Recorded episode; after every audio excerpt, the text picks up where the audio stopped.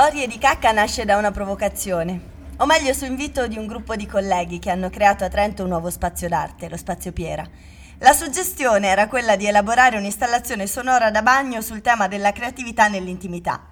E così è nata l'idea di provare a seguire il viaggio di una parte di noi, la cacca appunto, dal nostro corpo fino al mare, con la prospettiva che anche ciò che consideriamo rifiuto venga poi trasformato un giorno in canto.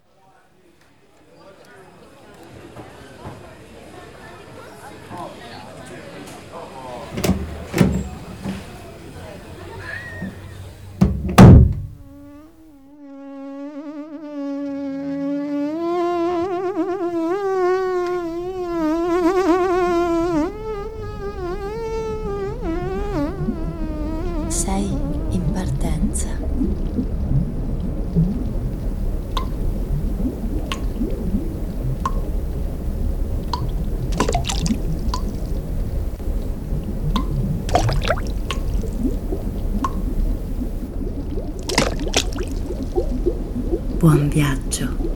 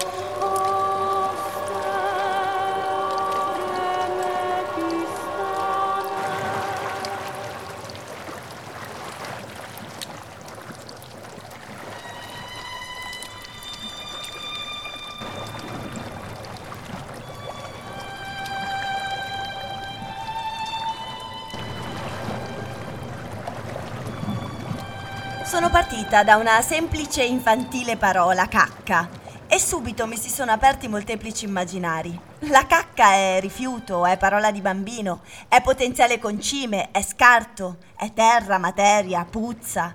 È una parte di noi che lasciamo uscire. È ciò che non possiamo metabolizzare, è il resto. Certamente la cacca è un atto necessario.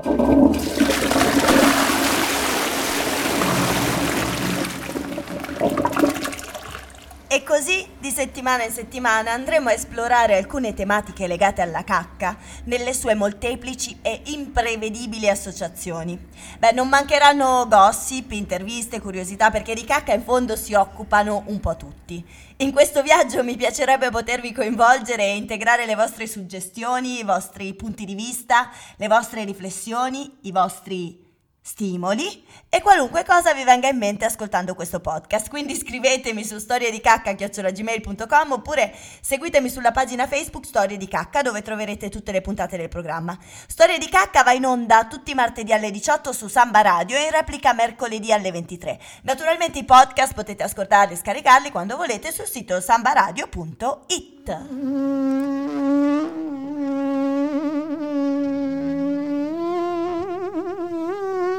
La prossima settimana parleremo di cacca investe kitsch.